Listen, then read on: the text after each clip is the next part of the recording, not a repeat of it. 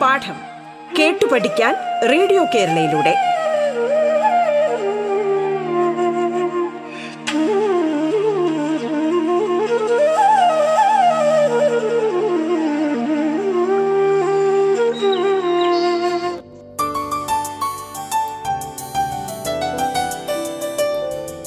നമസ്കാരം പ്രിയ ശ്രോതാക്കളെ. പാഠത്തിൽ ഇന്ന് പത്താം ക്ലാസ് ജിയോഗ്രഫി പാഠഭാഗമാണ്. അധ്യാപികയായ ജയകുമാരിയാണ് ക്ലാസ് എടുത്ത് നൽകുന്നത്. സ്വാഗതം പാഠത്തിലേക്ക്. ഇന്നത്തെ സാമൂഹ്യശാസ്ത്രം ക്ലാസ്സിലേക്ക് എല്ലാവർക്കും സ്വാഗതം. നമ്മൾ ഇന്ന് പഠിക്കുന്നത് സോഷ്യൽ സയൻസ് സെക്കൻഡിലെ നാലാമത്തെ അധ്യായം ഭൂതല വിശകലനം ഭൂപടങ്ങളിലൂടെ. ലാൻഡ്സ്കേപ്പ് അനാലിസിസ് ത്രൂ മാപ്സ് ഭൂപടങ്ങളെക്കുറിച്ച് പഠിക്കുന്ന കാര്യം ഓർക്കുമ്പോൾ നമ്മൾ എട്ടാം ക്ലാസ്സിൽ ഒരു യൂണിറ്റ് പഠിച്ചിട്ടുണ്ട്. ഭൂപട വായന റീഡിംഗ് മാപ്സ് ആ യൂണിറ്റിനകത്ത് നമ്മൾ കുറച്ച് ഭൂപടങ്ങൾ പരിചയപ്പെട്ടു. ടീച്ചർ ഇപ്പോൾ പറയുമ്പോൾ ആ ഭൂപടങ്ങൾ നിങ്ങളുടെ മനസ്സിലേക്ക് വരുന്നുണ്ടാവും. ആ ഭൂപടങ്ങൾ നമുക്ക് ഒന്നുകൂടി ഒന്ന് കണ്ടാലോ? നിങ്ങളൊന്ന് ശ്രദ്ധിക്കൂ. പൊളിറ്റിക്കൽ മാപ്പ് രാഷ്ട്രീയ ഭൂപടം. ഹിസ്റ്റോറിക്കൽ മാപ്പ് ചരിത്ര ഭൂപടം. അസ്ട്രോണോമിക്കൽ മാപ്പ് ജ്യോതിശാസ്ത്ര ഭൂപടം വെതർ മാപ്പ് കാലാവസ്ഥ ഭൂപടം മിലിറ്ററി മാപ്പ് സൈനിക ഭൂപടം അതുപോലെ ലാൻഡ് യൂസ് മാപ്പ് സ്ഥല വിനിയോഗ ഭൂപടം. അപ്പോൾ ഈ ഭൂപടങ്ങൾ കണ്ടപ്പോൾ നമ്മൾ അന്ന് പഠിച്ച കാര്യങ്ങളെല്ലാം നമ്മുടെ മനസ്സിലേക്ക് വരുന്നുണ്ടാവും. ഈ ഭൂപടങ്ങളെല്ലാം ഒരേ ആവശ്യത്തിന് ഉപയോഗിക്കുന്നവയാണോ? അല്ല. ഓരോന്നും വ്യത്യസ്ത ആവശ്യങ്ങൾക്ക് ഉപയോഗിക്കുന്ന ഭൂപടങ്ങളാണ്. ഈ ഭൂപടങ്ങളുടെ പ്രത്യേകത നിങ്ങൾ ശ്രദ്ധിച്ചോ? ഇവ ഓരോന്നും ഒരു വിഷയത്തെ അല്ലെങ്കിൽ ഒരു തീമിനെ ബേസ് ചെയ്താണ് നിർമ്മിച്ചിട്ടുള്ളത്. അപ്പോൾ ഇങ്ങനെ തീമിനെ ബേസ് ചെയ്ത് നിർമ്മിക്കുന്ന ഭൂപടങ്ങളെ നമ്മൾ എന്ത് പേരിലാണ് വിളിക്കുന്നത് തീമാറ്റിക് മാപ്സ് എന്ന് പറഞ്ഞാൽ ഇവിടെ വെതർ മാപ്പ് കാലാവസ്ഥ ഭൂപടം നമ്മൾ കണ്ടു.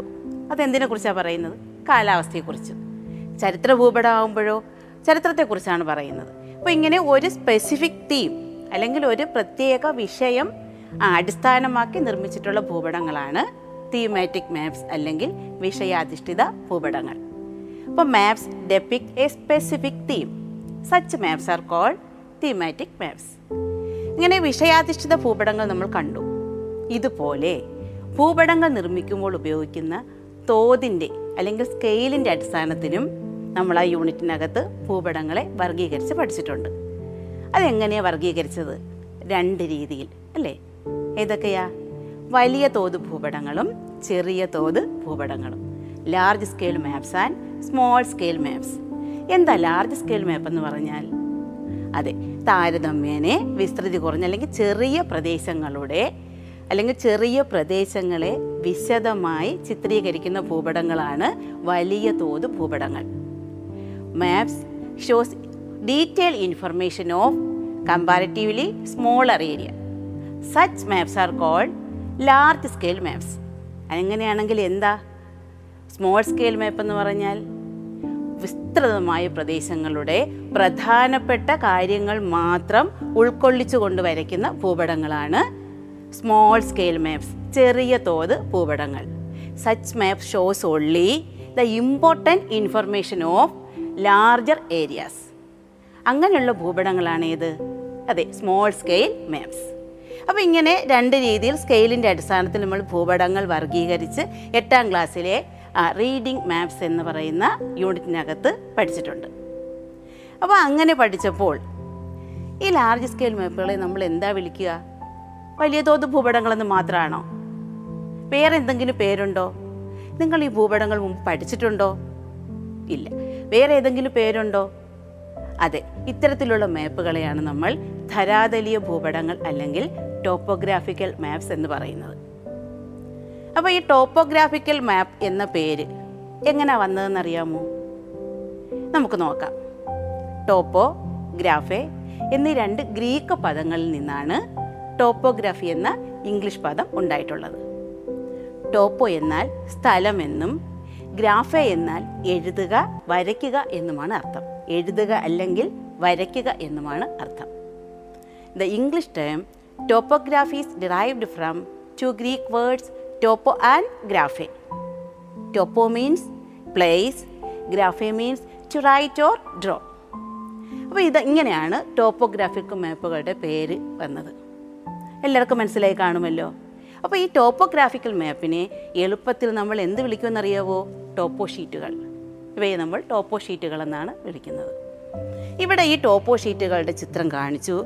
അതുപോലെ തന്നെ അതിനെക്കുറിച്ച് ടീച്ചർ പറഞ്ഞു.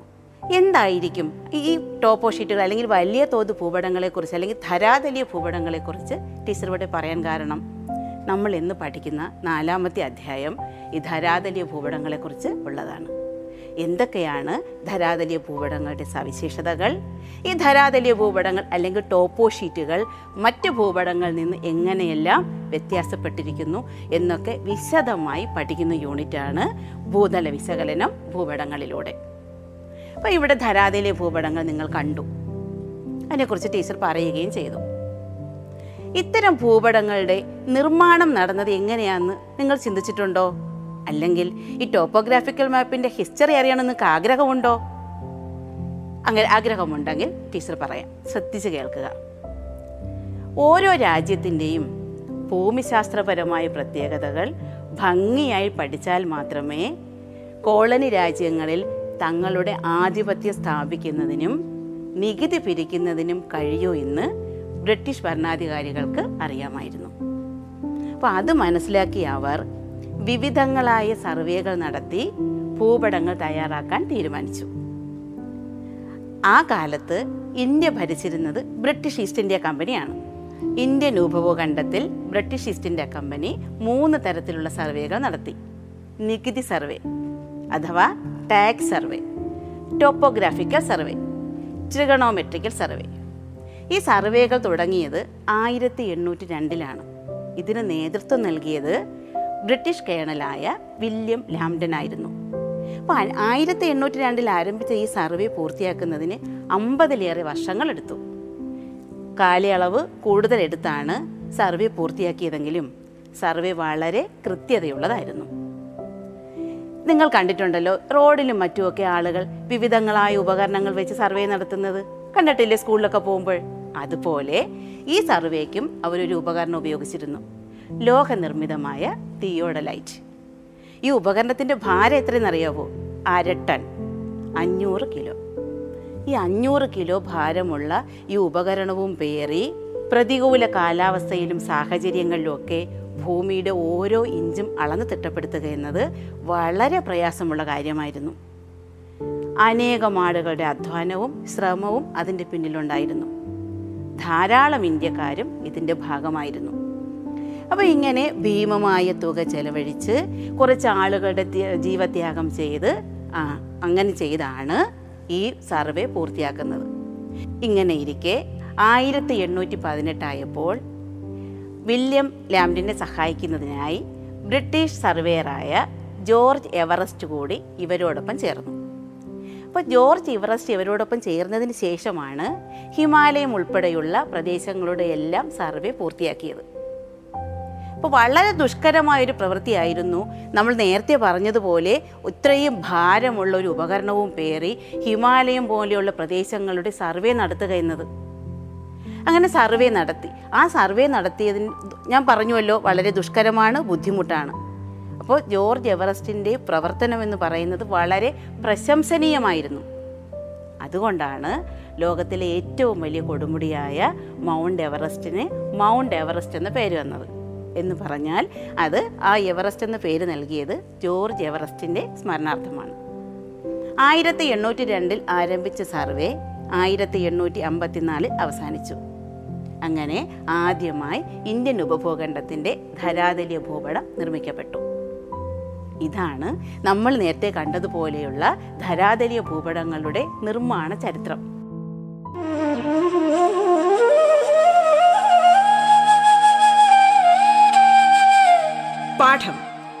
പഠിക്കാൻ റേഡിയോ കേരളയിലൂടെ.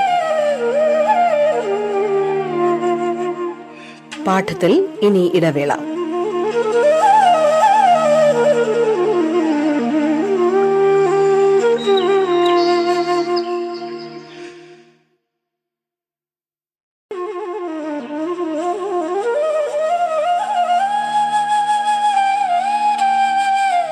പാഠം കേട്ടു പഠിക്കാൻ റേഡിയോ കേരളയിലൂടെ.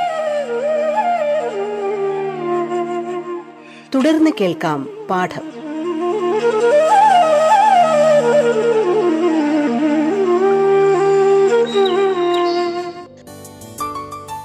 പാഠത്തിൽ ഇന്ന് പത്താം ക്ലാസ് ജിയോഗ്രഫി പാഠഭാഗമാണ്. അധ്യാപികയായ ജയകുമാരിയാണ് ക്ലാസ് എടുത്ത് നൽകുന്നത്. അപ്പോൾ ഈ ചരിത്രം കേട്ടപ്പോൾ നിങ്ങൾക്ക് മനസ്സിലോട്ടുണ്ടാവും. ഒരുപാട് ആളുകളുടെ അധ്വാനവും ശ്രമവും ഉണ്ടെങ്കിൽ മാത്രമേ ഭൂപട നിർമ്മാണം നടക്കൂ. അപ്പോൾ ഭൂപട നിർമ്മാണം എന്ന് പറയുന്നത് വളരെ ഗൗരവമുള്ളൊരു കാര്യമാണ്. ഇന്നും ഇതുപോലെയാണോ ഭൂപട നിർമ്മാണം നടക്കുന്നത്? ഇന്നത്തെ ഭൂപട നിർമ്മാണത്തെക്കുറിച്ച് അറിയണമെന്ന് ആഗ്രഹമില്ലേ? അപ്പോൾ നമ്മളൊരു വർക്ക് ചെയ്യുന്നു. നിലവിലുള്ള ഭൂപട നിർമ്മാണത്തെക്കുറിച്ച് ഒരു കുറിപ്പ് തയ്യാറാക്കുക. നോട്ട്ബുക്ക് നേരത്തെ എടുത്തു എന്ന് ഞാൻ ചോദിച്ചുവല്ലോ? നോട്ട്ബുക്കിനകത്ത് എഴുതുക. Write a note on methods of present map making ഇന്ന് നിലവിലുള്ള ഭൂപട നിർമ്മാണത്തെക്കുറിച്ച് കുറിപ്പ് തയ്യാറാക്കുക. കുറിപ്പ് തയ്യാറാക്കുമ്പോൾ വിവരശേഖരണം ആവശ്യമാണ്. ആ വിവരശേഖരണം നടത്തുന്നതിന് നമുക്കിപ്പോൾ ഇന്റർനെറ്റിന്റെ സഹായം മാത്രമേ തേടാൻ കഴിയൂ. അപ്പോൾ ഇന്റർനെറ്റിന്റെ സഹായത്തോടുകൂടി വിവരശേഖരണം നടത്തി ചിത്രങ്ങളൊക്കെ ചേർത്ത് കുറിപ്പ് ഭംഗിയാക്കുക. ഇത്തിരി സമയം ആവശ്യമുള്ളൊരു പ്രവർത്തനമാണ്. ഈ യൂണിറ്റ് ടീച്ചർ പഠിപ്പിച്ച് തീരുന്നതിന് മുമ്പ് ഈ പ്രവർത്തനം പൂർത്തിയാക്കി നിങ്ങളുടെ അധ്യാപകർക്ക് അയച്ചു കൊടുക്കണം. അപ്പോൾ എല്ലാവരും അത് ചെയ്യും. ഓക്കെ. ഇനി ഈ ഭൂപടം ഒന്ന് ശ്രദ്ധിക്കൂ. നമ്മൾ നേരത്തെ കണ്ട ധരാതലീയ ഭൂപടമാണ്. ഈ ധരാതലീയ ഭൂപടം കാണുമ്പോൾ ഇതിനകത്ത് കുറേ കാര്യങ്ങൾ നിങ്ങൾ കാണുന്നുണ്ട്. ഇവ ഓരോന്നും എന്താണെന്ന് പറയാൻ കഴിയുമോ? ഒന്ന് ശ്രമിച്ചു നോക്കിയാലോ? ടീച്ചർ പറയാം. നിങ്ങളും എന്നോടൊപ്പം പറയണം. അപ്പോൾ ഇതിനകത്ത് കാണുന്ന കാര്യങ്ങൾ ചിലതാണ് ടീച്ചർ പറയുന്നത്. പാർപ്പിടങ്ങൾ കൃഷിയിടങ്ങൾ നദി പർവതം വനം റോഡ്. ഒന്നുകൂടെ പറയാം. Settlements agriculture land river mountains forest road ഈ പറഞ്ഞ കാര്യങ്ങൾ ഈ കാണിച്ചിരിക്കുന്ന ഭൂപടത്തിൽ നിന്നുള്ള ചില കാര്യങ്ങൾ ഭൗമോപരിതല സവിശേഷതകളിൽ ചിലതാണ് ടീച്ചർ പറഞ്ഞത്. ഈ പറഞ്ഞ കാര്യങ്ങളെല്ലാം ഭൗമോപരിതലത്തിൽ ഒരേപോലെ രൂപം കൊണ്ടിട്ടുള്ളവയാണോ? എന്ന് പറഞ്ഞാൽ ഈ പറഞ്ഞ കാര്യങ്ങളിൽ ചിലത് സ്വാഭാവികമായി പ്രകൃതിയിലുള്ളവയാണ്. നാച്ചുറലാണ്. മറ്റ് ചിലതാണെങ്കിലോ നമ്മൾ നിർമ്മിച്ചതാണ്. എന്ന് പറഞ്ഞാൽ എന്താ? മനുഷ്യ നിർമ്മിതമാണ്. അങ്ങനെയാണെങ്കിൽ ഈ പറഞ്ഞ കാര്യങ്ങളെ നമുക്ക് എങ്ങനെയൊന്ന് വർഗീകരിക്കാം? രണ്ട് രീതിയിൽ. ഏതൊക്കെയാണ്? മനുഷ്യനിർമ്മിതവും പ്രകൃതിദത്തവും. ഇതൊക്കെ natural and man made features അപ്പോൾ ഈ പറഞ്ഞതിൽ നാച്ചുറൽ ഫീച്ചേഴ്സ് ഏതൊക്കെയാണ്? അല്ലെങ്കിൽ പ്രകൃതിദത്തമായ ഫീച്ചേഴ്സ് ഏതൊക്കെയാണ്? പാർപ്പിടങ്ങൾ പ്രകൃതിദത്തമാണോ? അല്ല എന്താണ്? മനുഷ്യനിർമ്മിതമാണ്. അപ്പോൾ നമ്മൾ ഏതിനകത്ത് എഴുതും? മനുഷ്യനിർമ്മിതം എന്നതിനകത്ത്. അപ്പോൾ നമ്മൾ ഏതിനകത്ത് എഴുതും? മനുഷ്യനിർമ്മിതം എന്ന ഹെഡിങ്ങിനകത്ത്. എന്നാൽ വനമാണെങ്കിലോ സ്വാഭാവികമായി ഉണ്ടായതാണ്. അതിനെ നമ്മൾ ഏതിനകത്ത് ഉൾക്കൊള്ളിക്കും? പ്രകൃതിദത്ത സവിശേഷതയ്ക്കകത്ത്. അതുപോലെ നദി പ്രകൃതിദത്തമാണ്. പർവതം പ്രകൃതിദത്തമാണ്. കൃഷിയിടങ്ങളോ മനുഷ്യർ നിർമ്മിച്ചതാണ്. അതുപോലെ ഗതാഗത സൗകര്യത്തിന് വേണ്ടി റോഡും ആര് തന്നെയാണ് ഉണ്ടാക്കിയത്? നമ്മൾ തന്നെയാണ് ഉണ്ടാക്കിയത്. അപ്പോൾ ഇനി നിങ്ങൾക്കൊരു വർക്കാണ്. ടീച്ചർ പറഞ്ഞ കാര്യങ്ങൾ നിങ്ങൾ ബുക്കിനകത്ത് എഴുതുക എഴുതിയിട്ട് അതിനെ ഒന്ന് പട്ടികപ്പെടുത്തുക. പട്ടികപ്പെടുത്തുമ്പോൾ ഹെഡിങ് ആയിട്ട് രണ്ട് കാര്യങ്ങൾ കൊടുക്കണം. Man made features and natural features മനുഷ്യനിർമ്മിത സവിശേഷതകളും പ്രകൃതിദത്ത സവിശേഷതകളും. അപ്പോൾ നമ്മൾ ഇത് കണ്ട കാര്യങ്ങളെ അല്ലെങ്കിൽ ടീച്ചർ പറഞ്ഞ കാര്യങ്ങളെ രണ്ട് തലക്കെട്ടുകളിലായി വർഗീകരിക്കുന്നു. രണ്ട് തലക്കെട്ട് എന്ന് പറഞ്ഞാൽ ഒന്ന് മനുഷ്യനിർമ്മിത സവിശേഷതകൾ. അപ്പോൾ നമുക്കറിയാം ഈ മനുഷ്യനിർമ്മിത സവിശേഷതകളെ നമ്മൾ എന്ത് പേരിൽ അറിയപ്പെടുന്നു? സാംസ്കാരിക സവിശേഷതകൾ അല്ലെങ്കിൽ കൾച്ചറൽ ഫീച്ചേഴ്സ് എന്നാൽ പ്രകൃതിദത്തമായി ഉണ്ടായ സവിശേഷതകളെ നമ്മൾ എന്ത് പറയും? ഫിസിക്കൽ ഫീച്ചേഴ്സ് അല്ലെങ്കിൽ ഭൗതിക സവിശേഷതകൾ. അപ്പോൾ ഈ രണ്ട് ഹെഡിങ്ങിലായിട്ട് നിങ്ങൾ അത് എഴുതി ആ പട്ടിക പൂർത്തിയാക്കുക. അപ്പോൾ ഇവിടെ നീ പറഞ്ഞു എങ്ങനെ എഴുതേണ്ടെന്ന്. അത് ശ്രദ്ധിച്ച് പറഞ്ഞ് എഴുതി പട്ടിക പൂർത്തിയാക്കി വയ്ക്കുക അപ്പോൾ ഇവിടെ നമ്മൾ കണ്ടു ഏതൊക്കെയാണ്? ധരാതലീയ ഭൂപടങ്ങളിലെ രണ്ട് തരത്തിലുള്ള സവിശേഷതകളെക്കുറിച്ച്. ഇത് കൂടാതെ the undulations of the terrain എന്ന് പറഞ്ഞാൽ എന്താ? ഭൗമോപരിതലത്തിലെ ഉയർച്ച താഴ്ചകൾ ചിത്രീകരിക്കുന്നതും എവിടെയാ? ഈ ടോപ്പോ ഷീറ്റുകളിലാണ്. അപ്പോൾ അതും ടോപ്പോ ഷീറ്റുകളുടെ സവിശേഷതയാണ് അല്ലേ അപ്പോൾ അങ്ങനെയാണെങ്കിലേ ഒരു ചോദ്യം ഒന്ന് എഴുതിക്കേ. ഡിഫൈൻ ടോപ്പോ ഷീറ്റ്സ് ധരാതലീയ ഭൂപടങ്ങൾ നിർവചിക്കുക. ഒന്ന് നിർവചിക്കാമോ? എന്താ ധരാതലീയ ഭൂപടങ്ങൾ എന്ന് പറഞ്ഞാൽ? മനുഷ്യനിർമ്മിതവും അത് തന്നെ മനുഷ്യനിർമ്മിതവും പ്രകൃതിദത്തവുമായ സവിശേഷതകളെ വിശദമായി ചിത്രീകരിക്കുന്ന ഭൂപടങ്ങളാണ് ധരാതലീയ ഭൂപടങ്ങൾ. The map depicts all natural and cultural features on the surface of the earth in detail അത്തരത്തിലുള്ള ഭൂപടങ്ങളെയാണ് നമ്മൾ എന്ത് വിളിക്കുന്നത്? ടോപ്പോഗ്രാഫിക്കൽ മാപ്പ് എന്താണ് ധനാതലീയ ഭൂപടങ്ങളെന്ന് നമ്മൾ കണ്ടു. എന്താ സർവേ ഓഫ് ഇന്ത്യയുടെ ചുമതല? നമ്മുടെ രാജ്യത്തെ ധരാതലീയ ഭൂപടങ്ങൾ അല്ലെങ്കിൽ ടോപ്പോ ഷീറ്റുകൾ നിർമ്മിക്കാൻ അധികാരപ്പെട്ട അല്ലെങ്കിൽ ചുമതലപ്പെടുത്തിയിട്ടുള്ള ഒരു ഗവൺമെന്റ് സ്ഥാപനമാണ് സർവേ ഓഫ് ഇന്ത്യ ഇതെവിടെ സ്ഥിതി ചെയ്യുന്നത്? ഉത്തരാഖണ്ഡിന്റെ തലസ്ഥാനമായ ഡെറാഡൂണിലാണ്. അപ്പോൾ ഇങ്ങനെ സർവേ ഓഫ് ഇന്ത്യ നിർമ്മിക്കുന്ന എല്ലാ ടോപ്പോ ഷീറ്റുകളും നമുക്ക് ആവശ്യാനുസരണം പോയി വാങ്ങി ഉപയോഗിക്കാൻ കഴിയുമോ? ചില ടോപ്പോ ഷീറ്റുകളുടെ ഉപയോഗത്തിൽ ചില നിയന്ത്രണങ്ങൾ ഏർപ്പെടുത്തിയിട്ടുണ്ട്. ഏതാണെന്നറിയാമോ? നമ്മുടെ രാജ്യത്തിന്റെ വളരെ നയതന്ത്ര പ്രധാനമായ പ്രദേശങ്ങളുടെ ഭൂപടങ്ങൾ. സ്ട്രാറ്റജിക് റീജിയൻ നമ്മൾ പറയും. അപ്പോൾ ആ സ്ട്രാറ്റജിക് റീജിയന്റെ ഭൂപടങ്ങൾ ഉപയോഗിക്കുന്നതിൽ ചില നിയന്ത്രണങ്ങൾ വരുത്തിയിട്ടുണ്ട്. അത് പ്രധാനമായും നമ്മുടെ രാജ്യ സുരക്ഷയെ കരുതിയാണ്. ഇനി എന്തൊക്കെയായിരിക്കും ഈ ധരാതലീയ ഭൂപടങ്ങളുടെ അല്ലെങ്കിൽ ടോപ്പോഷീറ്റുകളുടെ ഉപയോഗം? നമുക്കിപ്പം ഒരു പ്രദേശത്തിന്റെ ഭൗതികവും സാംസ്കാരികവുമായ കാര്യങ്ങളെക്കുറിച്ച് പഠിക്കണം. നമ്മൾ എന്തിനെ ആശ്രയിക്കും? ഉറപ്പായിട്ടും ടോപ്പോഷീറ്റുകളെ ആശ്രയിക്കും ഇല്ലേ? ടീച്ചർ നേരത്തെ പറഞ്ഞുവല്ലോ. നമ്മുടെ രാജ്യത്തിന്റെ അല്ലെങ്കിൽ പ്രദേശത്തിന്റെ ഒക്കെ ഭൗമോപരിതല സവിശേഷതകളെ ഭംഗിയായി ചിത്രീകരിക്കുന്ന ഭൂപടങ്ങളാണ്. അപ്പോൾ സൈനിക ആവശ്യങ്ങൾക്കും സൈനികർക്ക് ആവശ്യമായ ഭൂപടങ്ങൾ നിർമ്മിക്കുന്നതിനും എന്തിനെ ആശ്രയിക്കുക അല്ലെങ്കിൽ എന്തിനെ ഉപയോഗപ്പെടുത്തുക?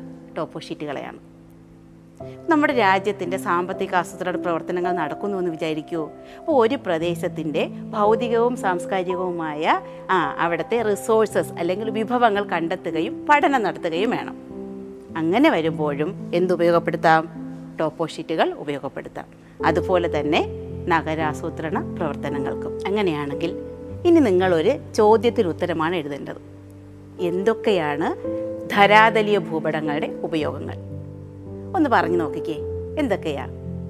അതെ ഭൂപ്രദേശങ്ങളുടെ ഭൗതികവും സാംസ്കാരികവുമായ സവിശേഷതകൾ വിശകലനം ചെയ്യുന്നതിന് സൈനിക പ്രവർത്തനങ്ങൾക്കും സൈനിക ഭൂപട നിർമ്മാണത്തിനും. അതുപോലെ സാമ്പത്തിക ആസൂത്രണത്തിന്റെ ഭാഗമായി ഒരു പ്രദേശത്തിന്റെ ഭൗതികവും സാംസ്കാരികവുമായ വിഭവങ്ങൾ കണ്ടെത്തി പഠിക്കുന്നതിന്. പിന്നെ ഒന്നുകൂടെ ടീച്ചർ പറഞ്ഞു എന്താ?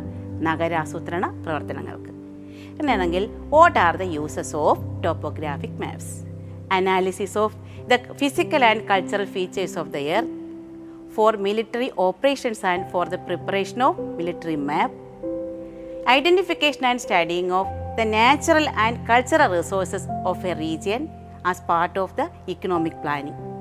And the last one is for urban planning. But these are the uses of topographic maps. അപ്പോൾ നമ്മൾ ഇന്ന് എന്തൊക്കെയാണ് പഠിച്ചേ? എന്തൊക്കെയാണ് ആ ധരാതലിയ ഭൂപടങ്ങൾ അല്ലെങ്കിൽ വോട്ട് ടോപ്പോ ഷീറ്റ്സ് അല്ലേ?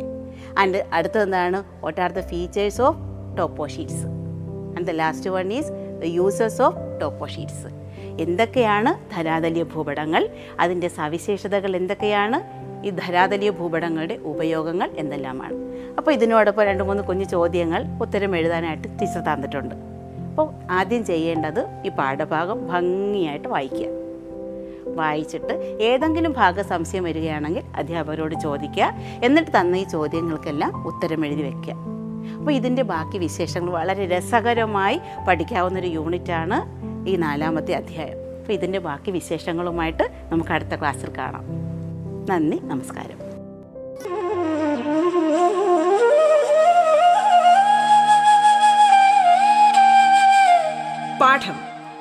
പഠിക്കാൻ റേഡിയോ കേരളയിലൂടെ. പാഠത്തിന്റെ ഇന്നത്തെ അധ്യായം പൂർണമാകുന്നു. ഇനി അടുത്ത ദിവസം കേൾക്കാം. നമസ്കാരം.